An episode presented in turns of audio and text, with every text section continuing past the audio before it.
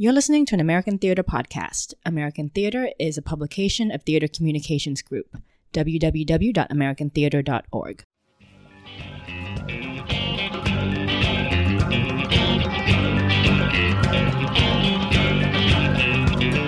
Good afternoon and welcome to Off Script American Theater's podcast on all things theatrical. Also a live Facebook chat, as you know, if you're if you're tuning in. Uh, it's uh, Friday, August 26th. I'm Rob Weinert Kent, the editor in chief of American Theater. My pronouns are he, him. And uh, I am coming to you from the land of the Munsee Lenape, uh, both in my home in Queens and also in my background, which is the La Mama, which is in Manhattan. We're going to have that background up because we're going to talk today to Daniel K. Isaac, wonderful actor and playwright, whose play is about to open there. Um, uh, Once Upon a Korean Time. And I'm here with Allie Pearson. I'm the associate editor here at American Theater. I'm coming to you from the land of the Munsee Lenape in New Jersey, and my pronouns are she, her. So excited to chat about this play today. Yeah, it's going to be exciting. Um, we've we've uh, we'll talk a little bit uh, briefly, just little little housekeeping. Um, American Theater is published by uh, Theater Communications Group (TCG), and we rely pretty much entirely on your support to keep doing what we're doing, including this podcast, including the coverage we're going to talk about in a minute. Um, so please, if you don't already, if you're not already a member, please go to americantheater.org slash join to support our work. Um, you can join as a full membership or just donate. Uh, every bit helps. Um, that plug out of the way, we have been busy the last couple of weeks, uh, Allie and I, and uh, there seems to be Shakespeare in the air. That seems like summer and Shakespeare seems to be just they go together. And I I think that's that's an invention of Joe Papp. But in any case, um, it was it was on my mind. A lot of productions out there. Um, I think I was sparked in, in part by uh, I'm reviving a column I used to do called The Agenda, that I would just write about whatever was on my mind, what I'd seen. I'm looking at a season that's that's that's taking shape over 2022, 23 it looks really exciting and heterogeneous and all over the country. And there's too much for Allie and I to cover ourselves uh, or to assign a story on each of the shows. So I'm going to, in this column, do a sort of talk of the town or whatever you want to, a bunch of items about various shows that have a theme. There'll be a theme sometimes, or sometimes it won't be a theme. This time, the theme that just coalesced was around Shakespeare um, and adaptations of Shakespeare and around the perennial questions of why do we do so much damn Shakespeare in American theater? And is that a good thing? Is that a bad thing? Is Shakespeare really welcoming to all people? Is it really is really Shakespeare quote universal? Anyway, those questions are all live in this piece.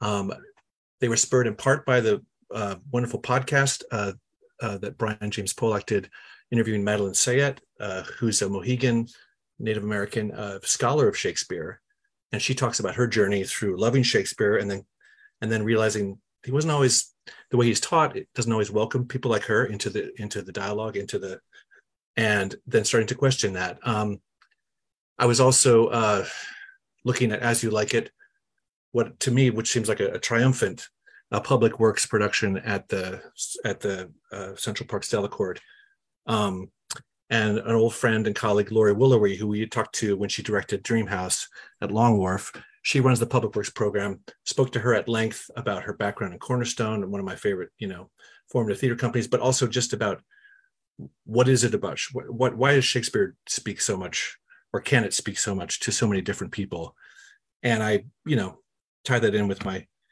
watching my son watch it uh, which is a special thing um, I won't go into detail. You can read the piece. It's really wonderful. I also spoke to, sorry, uh, Upstart Crow Collective, a group from Seattle that does uh, classics with all women and non-binary performers. They're doing King John, a play most people are not familiar with. Some people question whether Shakespeare actually wrote it, but they're doing it at Oregon Shakespeare Festival. It sounds fascinating. She had a lot of Rosa Joshi, the director of that production, had a lot of interesting, interesting things to say about feeling included and not included in, in the canon. Um, and then the other one was Mother Lear, a rather odd production that's happening right now at the Brooklyn Botanic Garden outdoors.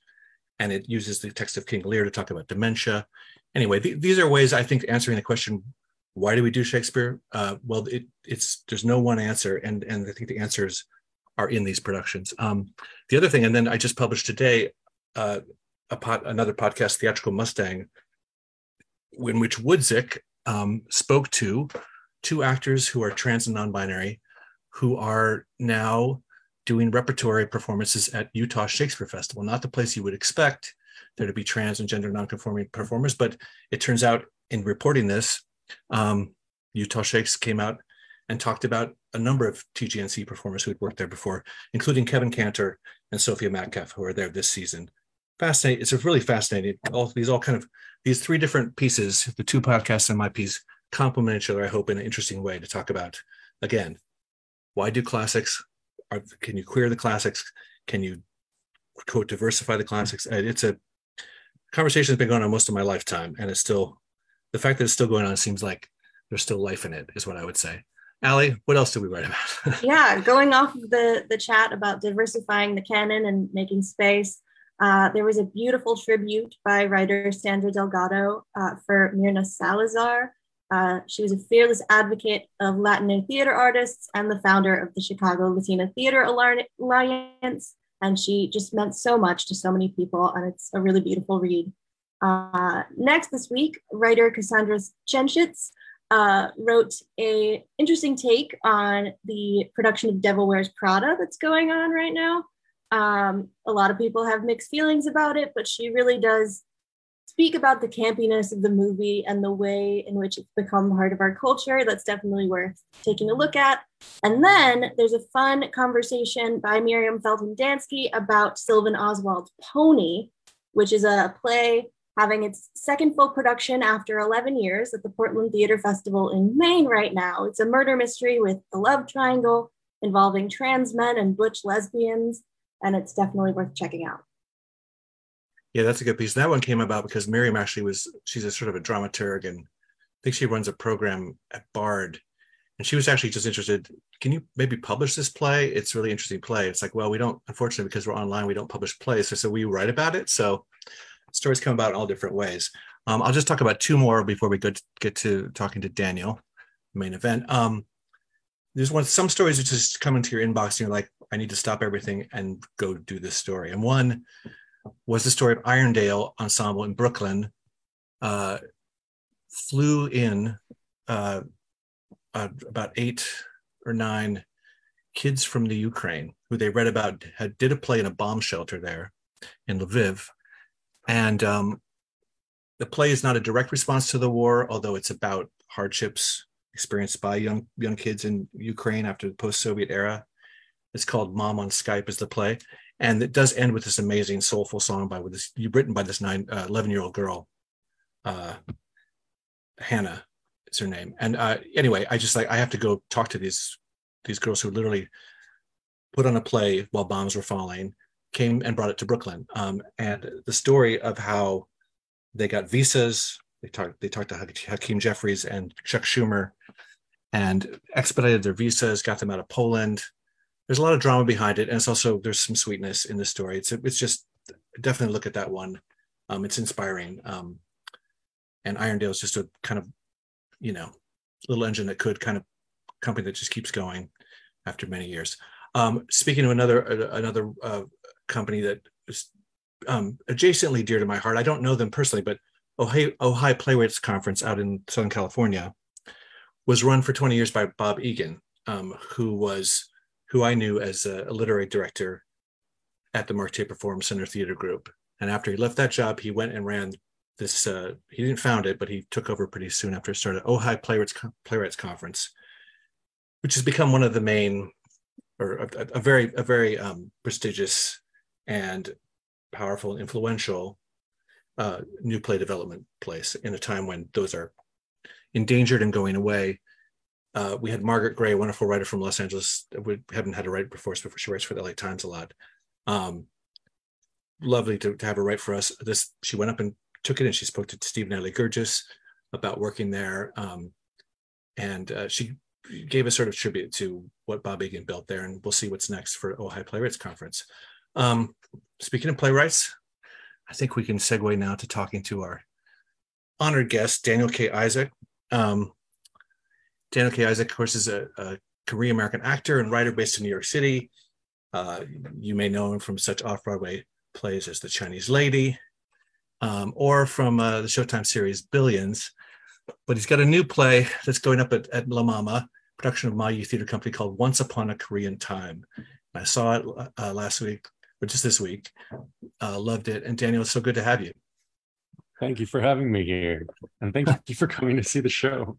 Yeah, it's uh, yeah. I was uh, I was mildly blown away by it. I would say I, I, uh, I not that I didn't expect it to be good, but I just I was not prepared for all the many things going on in this play and how ambitious and epic it is. It's just a it's a, it's a fantastic play.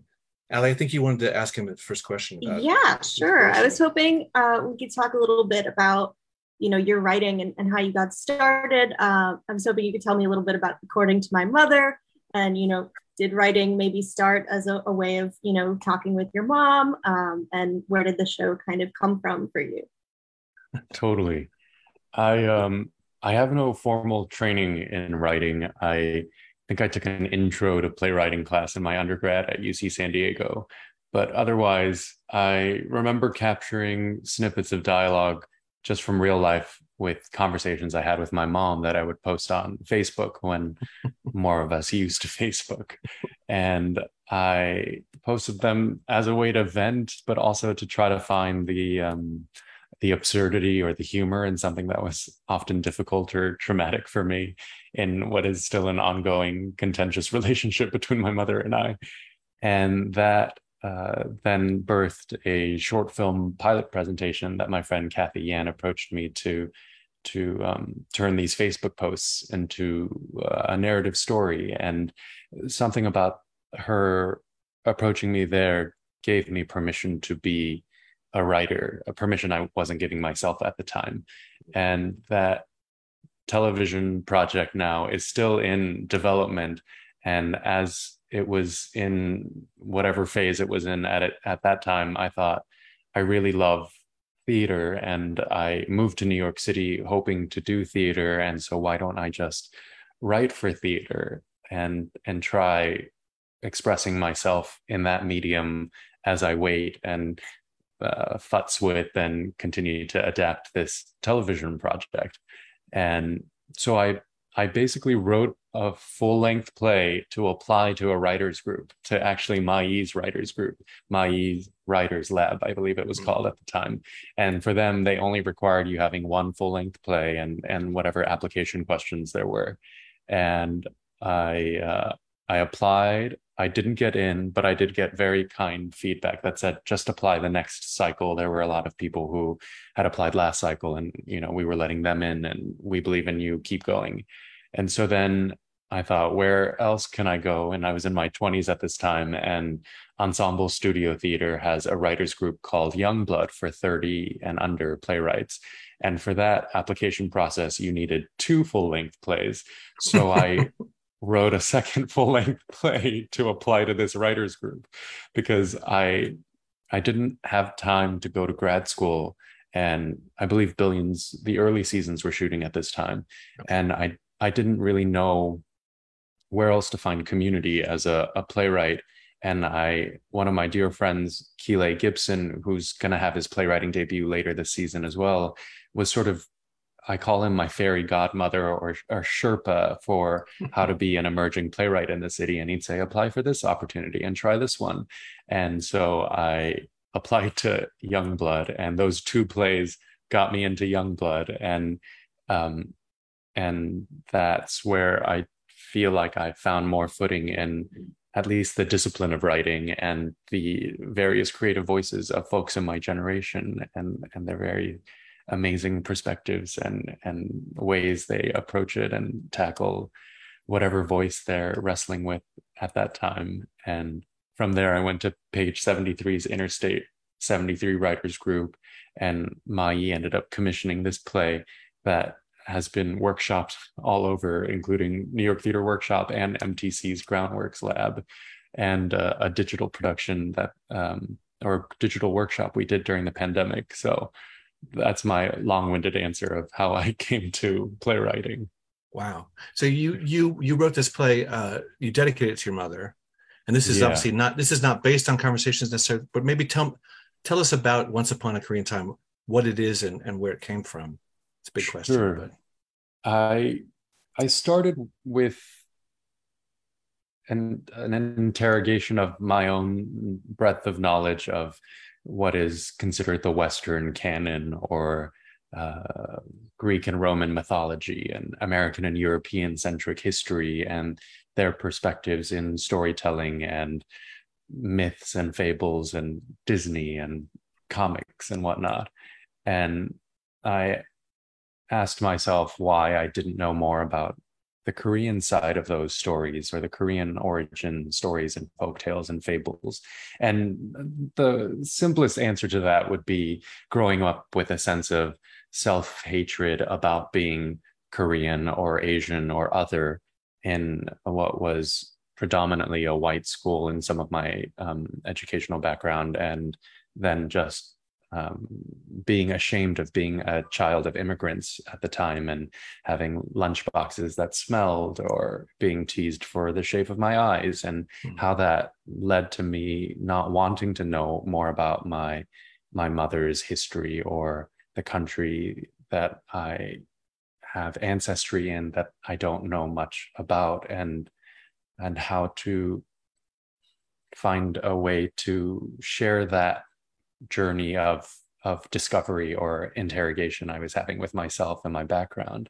And I think, or what I hope it has resulted in, is also a, a question of, or a showcasing of how history gets told by the victor and who. Mm um, who shapes the stories we tell and the, the narratives that we consider to be truth or fact. And from what little research, and I am by no means a, an expert on Korean history, but in my journey of writing this play, I feel that a common thread is whoever was occupying Korea or was considered the the winner or the leader of whatever war or disruption or colonialism was in place in that time period got to write the story or got to say what was true or false or who the victors were or not.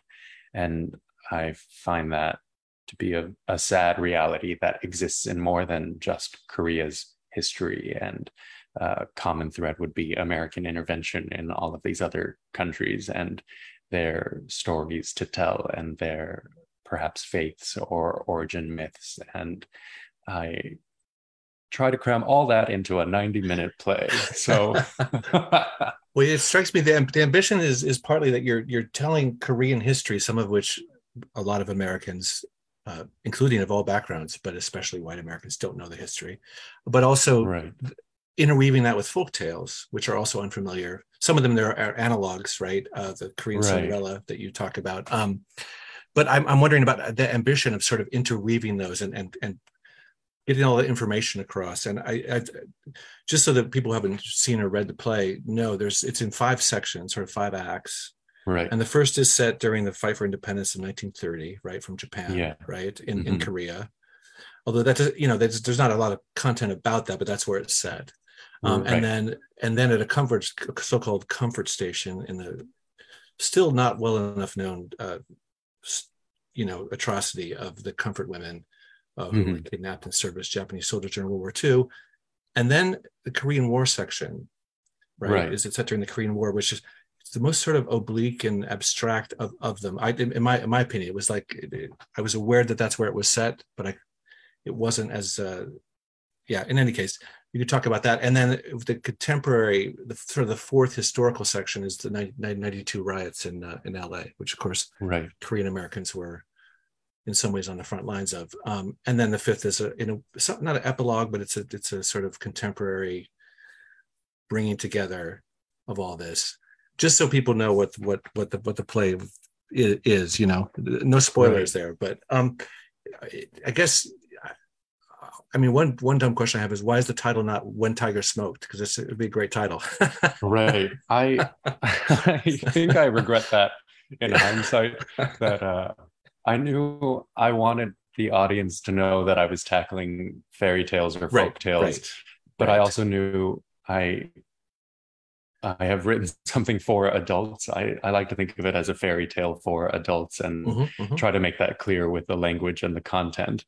And yes. I think um, long, long ago when tigers used to smoke would be the more apt title. But I think what I'm trying to do in or a younger version of me was trying to do with these parentheses is trying to insert the Korea or the or my history or motherland in what is not um, usually centered or given the spotlight. And so right. I, I took something more familiar and jammed in this word, and yeah. hopefully that does some job of of uh, uh, at least the beginning interrogations of or uh, um, themes of this piece. Yeah, yeah, yeah, yeah. I I love how you've well a that you remember these five chapters as I call them and their different mm-hmm. times and settings. Mm. When I first started, I I didn't know that that was the journey I was going to go on. So I I was unable to find sort of adult texts about Korean folk tales and fairy tales and mythology. And my reading comprehension of Korean is very rusty, whereas I can conversationally survive. And so what I could only really turn to was children's books that had both English and Korean side by side. And what ended up happening was I found old books that I think I might have grown up with through some friends who had um, parents who held their childhood possessions more um, or better than my mom did. Mm-hmm. And also from just going to Korean bookstores and asking if they had any of this material. And so, because I was encountering the Korean through children's books, they were clearly meant for a children's audience and yet contained grotesque or absurd or often violent images and and aspects to the storytelling and i wondered if that was an inherently korean thing or if like the brothers grimm versus a mm. disney interpretation of a fairy tale if that's what we do and as we sanitize or try to make things more pg or you know g really so right, right. i want i sought to do the opposite and I remember calling my mother to say, I think I have an idea of two soldiers in a trench telling this story about Hungbu Nolbu, these two brothers in a popular Korean folk tale. What do you think about that? And she said immediately, Well, what do you think about comfort women telling the story of Shimcheon? She she sort of grasped what I was trying to do and paired another Korean historical thing with a Korean folk tale and then I thought, well, let me pursue this and see what happens. And that's how chapters one and two were born. And what is important for me to note is that my mother had never talked about comfort women before, and she doesn't still really talk about her chapter of life out of the Korean War, other than um, I had heard a story after being assigned an assignment to do a family tree, which I think is would easily be able to draw many branches and generations of their tree. But my mom's a divorced woman. I'm an only child, and I didn't have any grandparents, at least in my maternal side.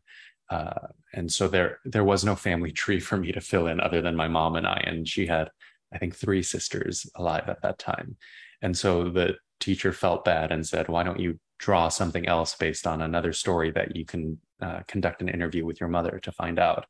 And so then my mom told me a, a little anecdote about her experience in the Korean War. And one of them that didn't make the play was that she, back in the day before, or I guess um, along with outhouses, she used to have a porcelain, like little toilet that that's how she could go to the bathroom.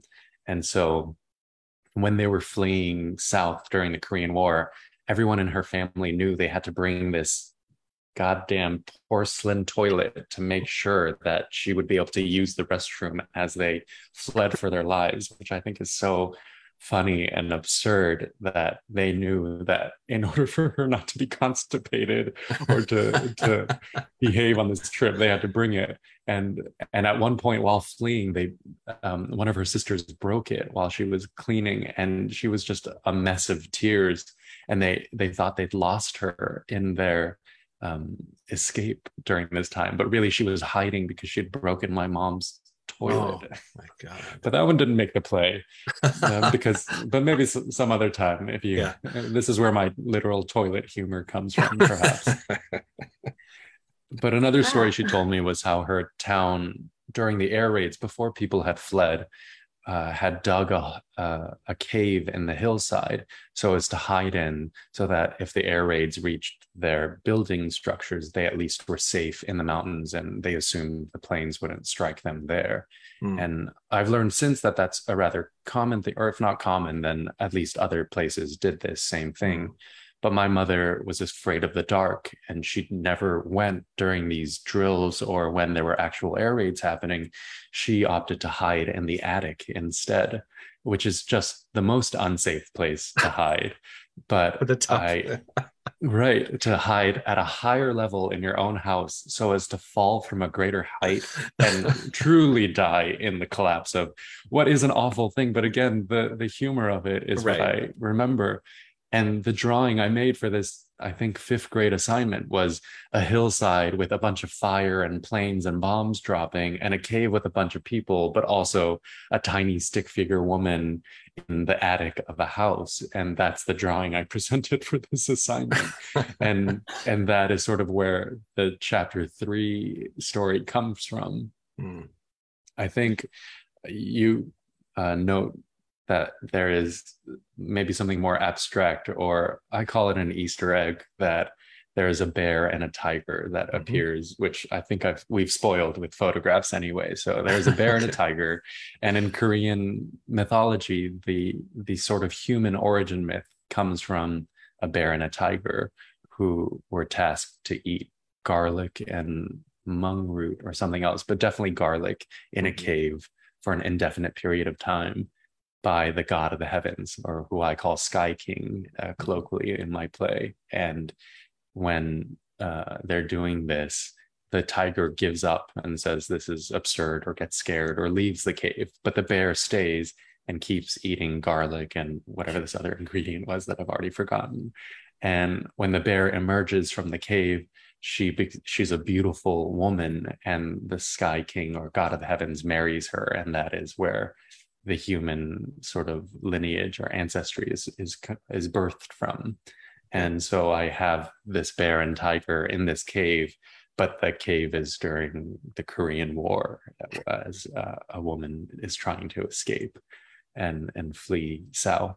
So that's chapter wow. 3 yeah. That's so powerful. And Thanks something something amazing that you you highlight in this play that I really appreciated is the way that people don't really tell stories directly. They're usually talking about something else and then it comes up or you're doing something else, you're doing an activity and suddenly they like remember something and they mention it and then a story happens and and the way that you can't really ask directly for a story you can't be like okay tell me tell me your trauma tell me your history it kind right. of like comes about in this like really interesting and surprising way. And i'm yeah. i'm curious like what made you want to explore themes of inter- intergenerational trauma and like the way that we tell stories to each other in a way that information is passed down? Sure. That's a great question that i hope the play is somehow scratching the surface at. It's something i'm curious about in my own life because as i mentioned i don't have much biological family to speak of. And and what was exemplified through my mother who with age perhaps is more forthcoming with her history but growing up i felt a slight remove from or an inability to access or perhaps also that self-hatred i mentioned before and a lack of curiosity in that because i resented not being a, a white blonde hair blue eyed red blooded American, quote unquote. Mm-hmm. And so I I choose to ask now in this play what what family I may come from or what family means and how we create family and are, are also born into family and, and how those definitions can vary person to person, especially when they come from an immigrant background. But even if not, that there are things that people go through and not everyone has therapy or the tools to communicate what they have experienced. And i have often found with my own personal experience but also many folks around me that you learn a recipe of a family dish and maybe you get a snippet of a grandmother's story or you you get passed down uh, an old jacket or a purse or a mink coat, and that contains some bit of history that you never would have learned of otherwise. And what's tragic is when family members are lost, and that's when you encounter these artifacts. And the hope is how to promote perhaps, if not healthier, then at least some more communication. And I believe some of this comes through this Trojan horse act of tell me something else that's not actually about the pain. And does that help you talk about it? And that could mm. be sports, or that could be nature, or that could be, um, you know, an innocuous memory rather than the actual source of trauma.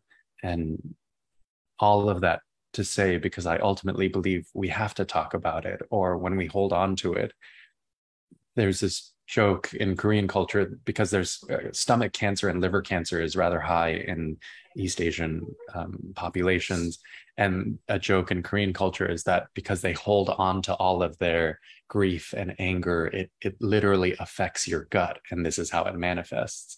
And that's what I don't want. And I, I wonder how to purge ourselves of that kind of inheritance. And I believe that that to actually address it in whatever form you're able to communicate it maybe is the healthier way there's this other word in korean called han that is so hard to define and translate that even I will bastardize it uh, in this attempt. But there's something about extreme grief or extreme anger, and and the anger is a, a sort of righteous indignation because Korea at times was occupied by Japan or China by other forces and not always left alone to be their own independent entity and, and have their own voice or language and let alone tongue or ability to spell their own names the way they wanted to that there's this inexpressible and incredible grief and anger that is in the korean people and that that when you express yourself in that way everyone recognizes it as han.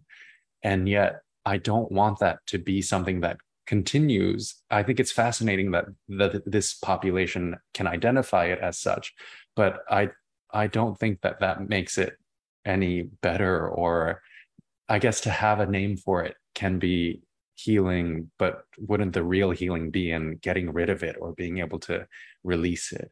And and I hope my play is some sort of attempt at that. Uh, I yeah, I'm just trying there in some way to do that and in a queer way as well. Yeah. Um, well, you don't know this, but you've given me a wonderful segue into my next question. Um, oh, good. There's so many really, really great references to food in this play. Like I, I left mm. this play hungry. Um, oh, and I think that the practice of, you know, the tradition of sharing food together and, you know, with family and friends and you know, chosen family and things like that, you know, the sharing of food. I'm curious if there's a dish that either, you know, your mom or a, a chosen family member friend makes that like you always look forward to. Is there like mm. something that's kind of in the back of your mind, like, oh, so and so's making that, I'm going to be there? Totally.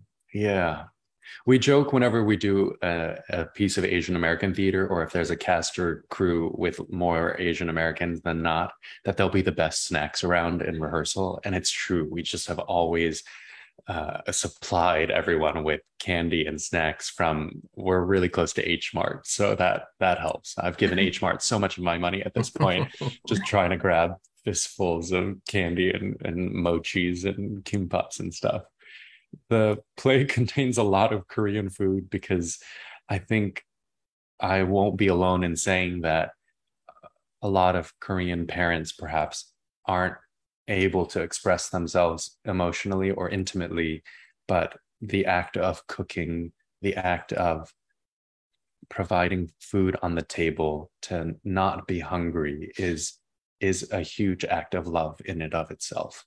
To to prove that someone won't experience the hunger that our parents or grandparents might have experienced or did experience is their way of saying i love you or i am taking care of you or i see you or i am here for you.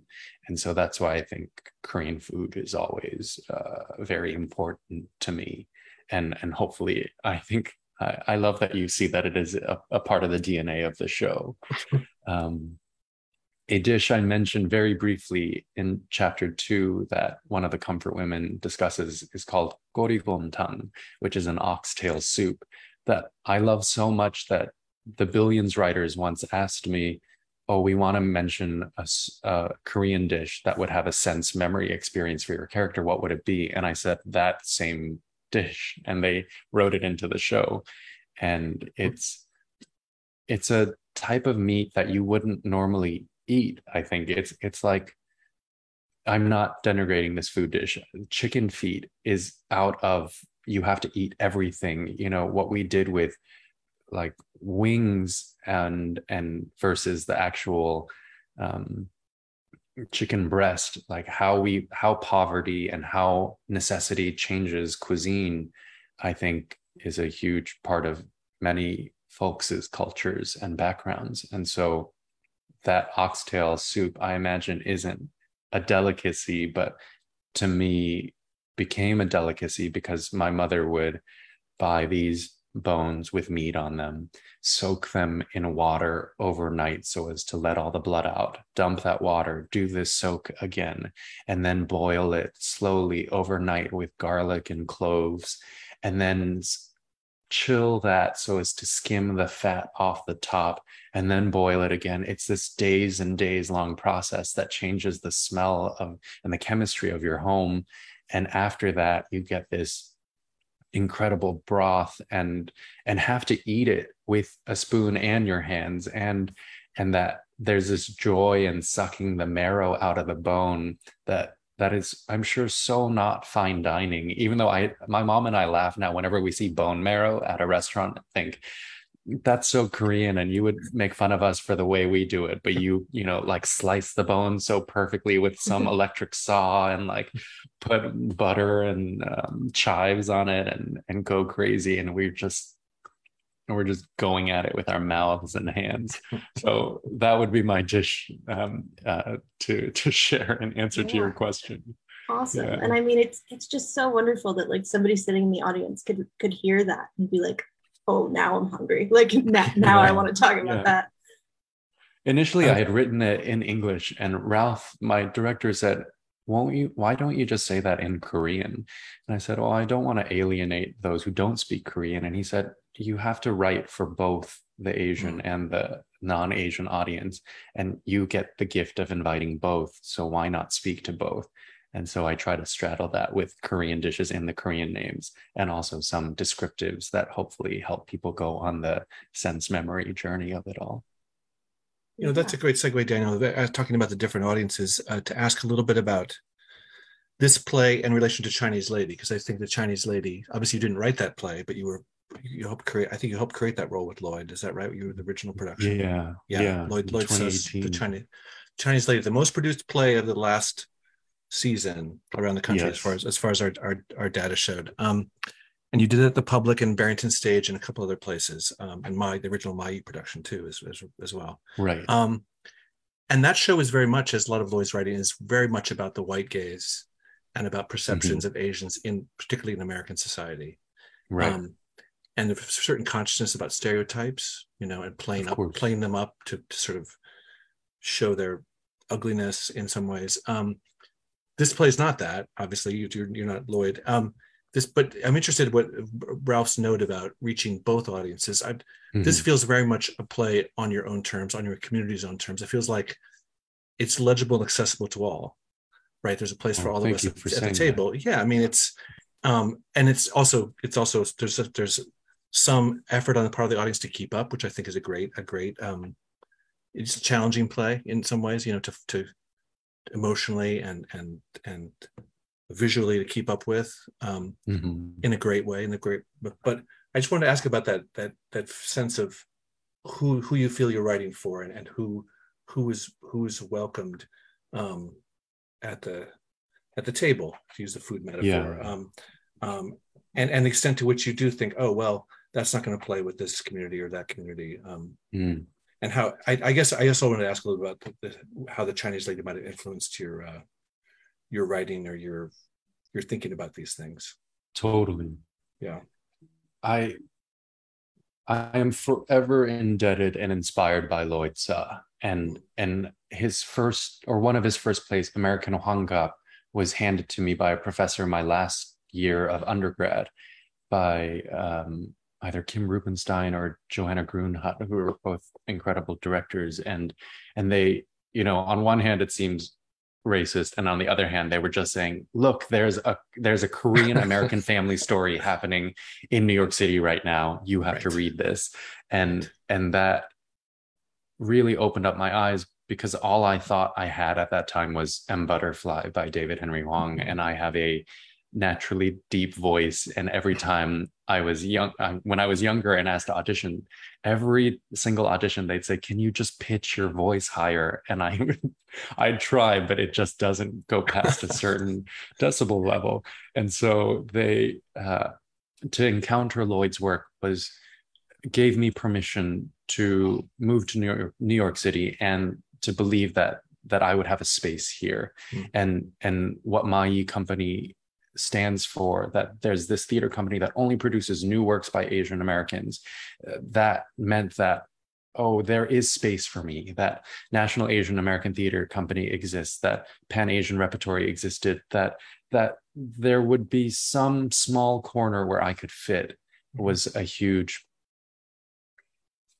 source of light or a, a light at the end of, a, of what i knew would be a long tunnel in mm-hmm anyone who moves to any larger city in pursuit of their impossible dreams and in this art form that we've all dedicated our lives to. And so that is my my love of lloyd. And to encounter the chinese lady and its passage of time of course is a huge um, mirror in this and that he is unafraid to move an audience and his characters through time without need to root itself in uh, or care about what does this mean in 100% realism and mm-hmm. instead saying go on this journey that um, i am forever in love with 100 years of solitude and you just go on this family's journey through generations and the magical realism there and lloyd has a play about or that also includes Charles Francis Chan's story and Yellowface, and mm-hmm. and there's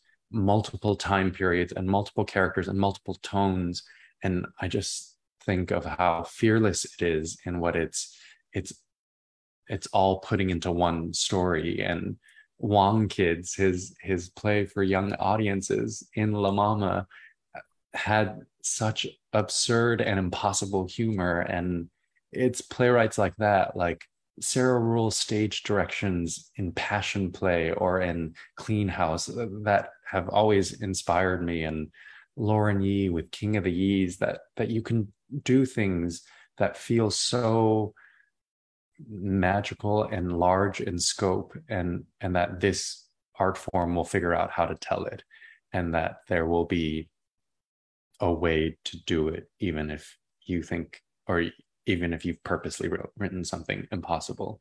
I've gone off on a tangent and now I've forgotten your no, no, that's question, that, that's but, fascinating. But it I'm explains a lot of by all these playwrights. No, it, it, it, sort of it sort of explains a lot of the aesthetic choices in your play and just sort of the boldness of it, the, the jumping around in time, and then this the thread that pulls all together. Again, no spoilers. Um, I do see that sort of, I guess, magic realism is one term since you mentioned uh, Hundred Years of Solitude is, is one way to describe it. Um, no, I was I was specifically asking about that note that that Ralph Pena, the director, had oh, given. Oh, right, about, about the audiences. About, yeah, totally. the audiences and yeah. legibility and all that. Yeah, yeah. I think my my slight thesis there is if you look at any war set not in America, the main characters are always still Americans and not the country of origin in which the war is taking place. So whether it is in the Middle East or Vietnam or Korea or you know Japan, that we always seem to center the white guy who's going to war and his family he's left behind and his wife and children. And are meant to have more compassion for that. And yet the country is being blown to bits in the background. And we don't seem to give the same level of empathy or center any of those people. And so i did set out in writing this to say i have yet to see a korean war piece that's actually about the koreans there. Mm. and i didn't know much about the times of Japanese occupation in Korea, other than this sort of at times deep seated resentment that I don't think is a forever thing, but of my mother's generation certainly existed. And my mother spoke Japanese and Korean, and I never thought to ask why. And a large part of it was because in order to have opportunities in the workforce. She needed to speak Japanese more than she needed to speak Korean. And I was young and dumb and never interrogated that. And instead would encounter Min Jin Lee's Pachinko later and, you know, see this Apple TV show and think, oh, that's part of my history. And I never even knew that.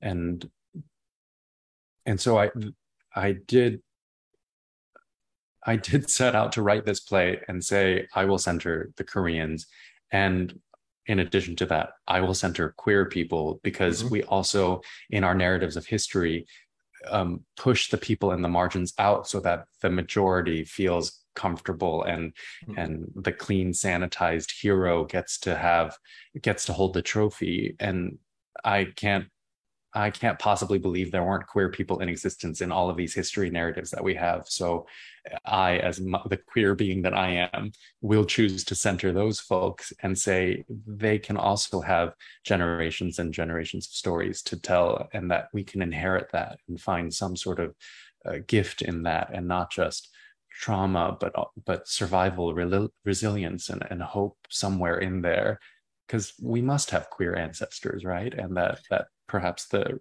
religious impact of these wars and missionaries' successful attempts have have, have erased that. And hmm. how do I write that write them back in? I wish we had a photo, although we a spoiler of John Norman, John Norman Schneider's oh, uh, yes Sea King uh, uh, costume Ali, by Huang, just incredible. That's just amazing. I, I, I, yeah, that was an amazing. I, I, I I was confused because the the the the, the program had your picture in it. I thought, oh, is is Daniel going to be in this? Um, oh, I yeah. thought, oh, is, is that? Tell me a little bit about. Is it a relief not to be in this show, or do you are you understudying oh, the parts, or no? Absolutely, yeah. I am understudying out of necessity. Okay, and because I knew I would, or they had invited me to be in every rehearsal, which I know is a gift for a playwright. Right, and they also knew that I was an actor, and so they had floated this idea of do you want to understudy? Sanaz Tusi had to go on for English, or Sam Gold right. had to go on for the Scottish play. It's it's a, a sad reality of our times right That's now. Right. That's right. And and for a small company, uh, they were also saying, let us gift you this other paycheck so as to continue to compensate for your time. And Ma-Yi oh. does this incredible thing of paying way more than larger off Broadway theaters do to try to reach whatever that living wage is and and they they were trying to ensure that I was taken care of as an artist in that capacity mm. because I think playwrights don't often get paid for their time in the room. They get paid a lump sum for their project and maybe some box office percentage, but mm. not for for all the hours you put in in in the physical space. And so here was a way they were taking care of me there. And yet my worst nightmare will be going on stage. You know, I have the actor's nightmare of being an understudy to a show I don't know the track of. And I have a dear friend who's our assistant director, Clinton Sherwood, who is a, a white male who understudied every white male track in Book of Mormon. And I believe ended up playing almost all of them in the national tours or on Broadway. And and to be friends with him over the years, I just think that is my worst nightmare to to wake up or 30 minutes before a show be told you're going to be doing this track and that means you have to do these costume changes this choreography and remember this maze of this pattern to get through the maze and then the very next show to do a completely different pattern in that same maze I don't know how how folks do that. So understudies are the greatest heroes of the world. I don't know how I'm memorizing these lines other than the fact that I wrote them, I guess, and maybe having watched them and given notes on them and and and lived in the space, it'll come somewhere psychically. But I actually pray that I'll never touch that stage, other than for a talkback, you know when you've given them complicated tracks to do because as, as we talked about there are five chapters and there's about seven actors is that right? Seven total? Six uh, yes yeah. seven actors seven actors all of them play multiple characters. Yeah well and that was yeah, an intentional thing too because i feel like asian actors are never given the chance to play multiple. We're always told you can do one thing and and that's your service to the story. And i thought right. these, these are talented people. Let's let them show all the different facets of their all the different tools they have in their bag. So right right it's intentional and impossible and our my designers i'm sure hate me and love me for for making this herculean task for all of them. The show is beautiful. If this costume designer has this to sew more snaps onto a costume she's going to kill me i'm sure. I did the projection the projection designer. Could you shout them out? Because they did amazing work in this. Yeah. Yes. I have written stage directions like a a baby you know balloon pops and and a puddle of red floods the stage or the entire stage lights on fire or yeah. a, giant red lotus appears or, or things descend the from the heavens yeah, yeah totally yeah.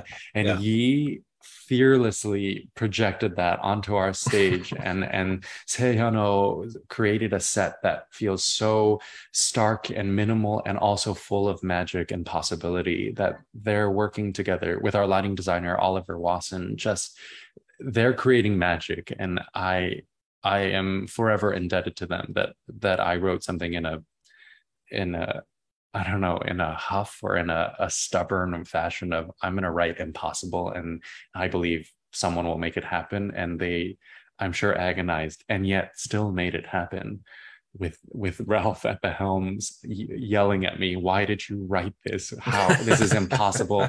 You can't do this and then and then turning around and doing it.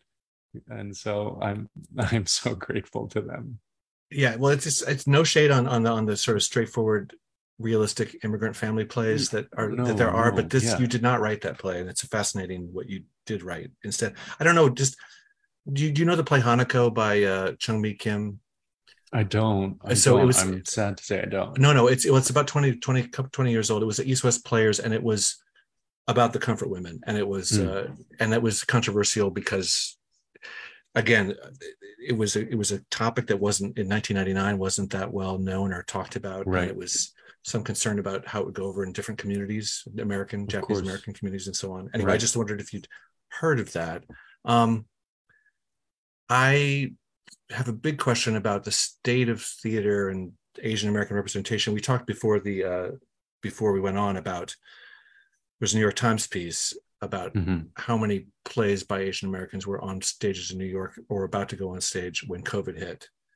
Course. And then of course a, a wave of anti-Asian hate came with mm-hmm. came with that terrible.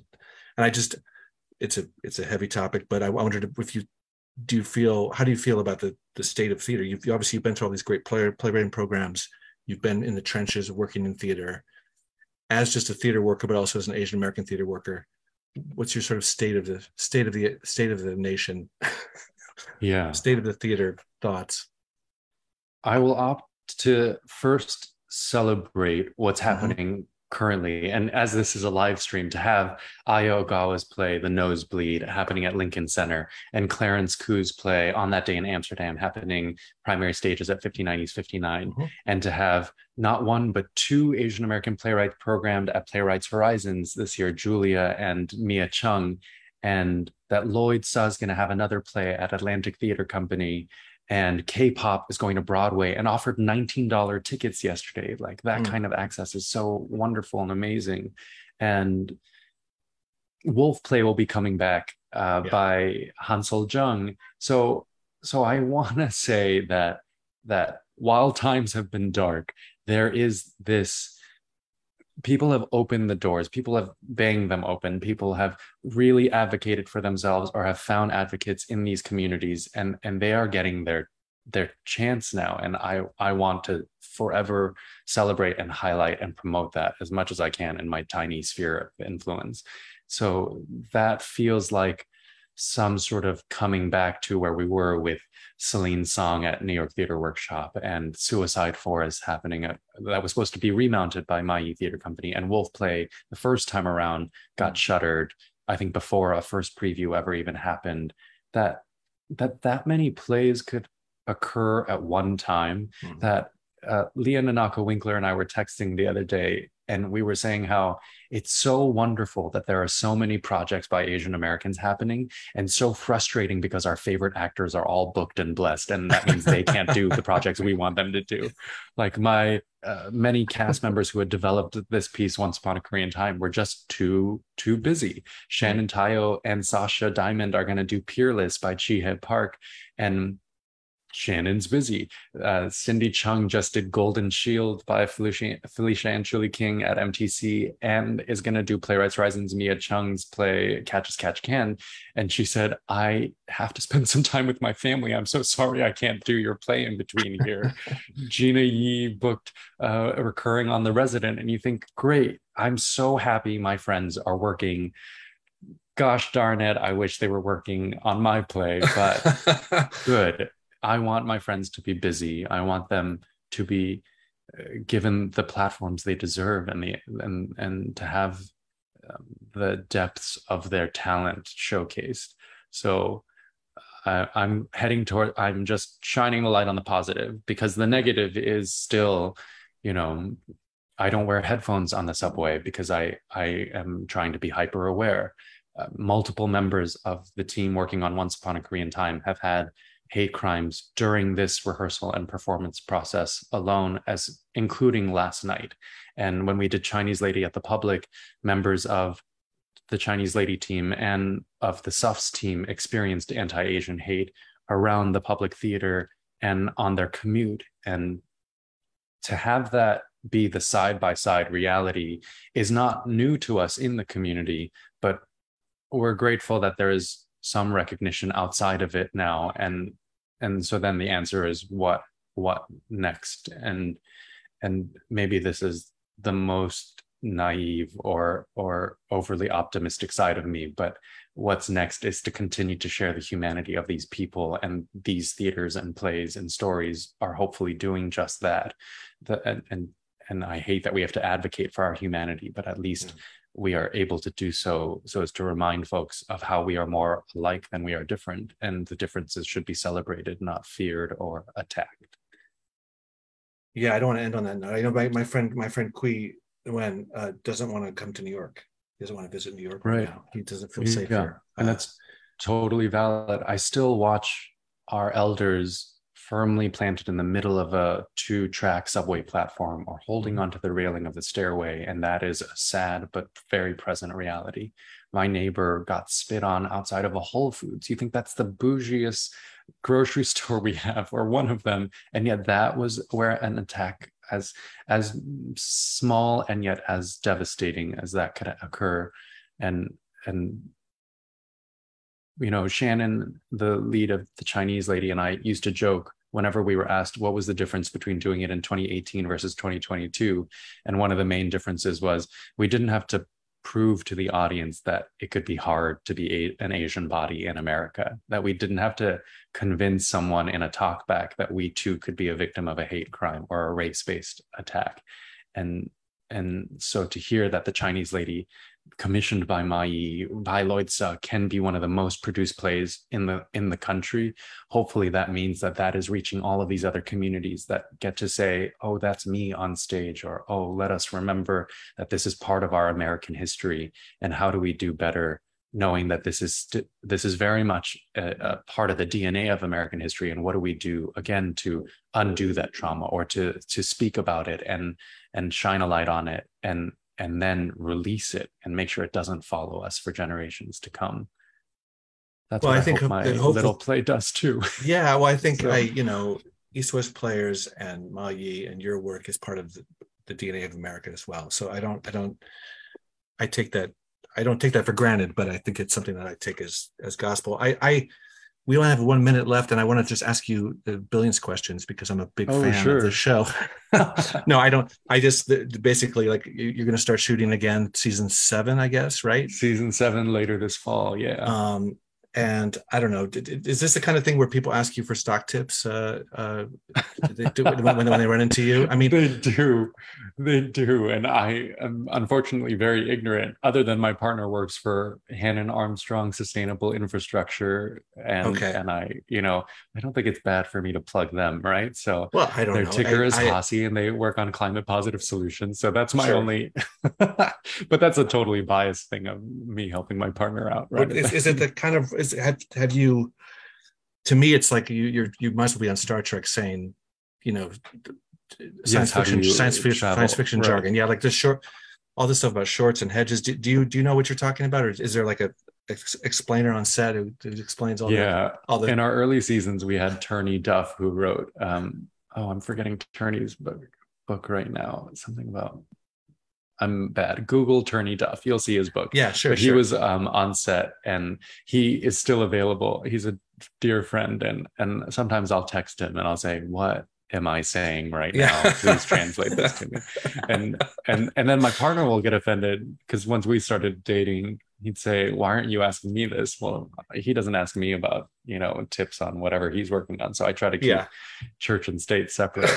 And and the writers are so amazing and the, they're very you know from our executives brian and david down uh, are very able to say here's what's actually being spoken versus Sure. what you're you know saying in the lingo which you know the doctors on Grey's Anatomy or uh, the resident have to know that jargon too right? And exactly and we just hope we're making it sound as human and accessible as possible right. Obviously the, the real stories we're following are the interpersonal ones uh, among the among the folks uh, including including ben kim. I just ben and tuck i think deserve their own spin-off but you know that's just oh from your lips to god's ears. I um, love those characters. they're they're great. Um anyway so we look forward to that. Um daniel it's been such a pleasure to talk to you. Uh that that resonant voice you're talking about i could listen to all day.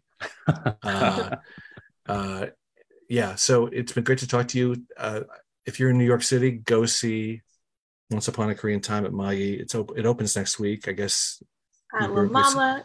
at La Mama downtown.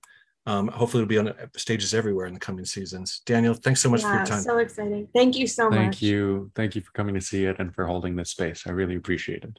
Awesome. Take care, everybody.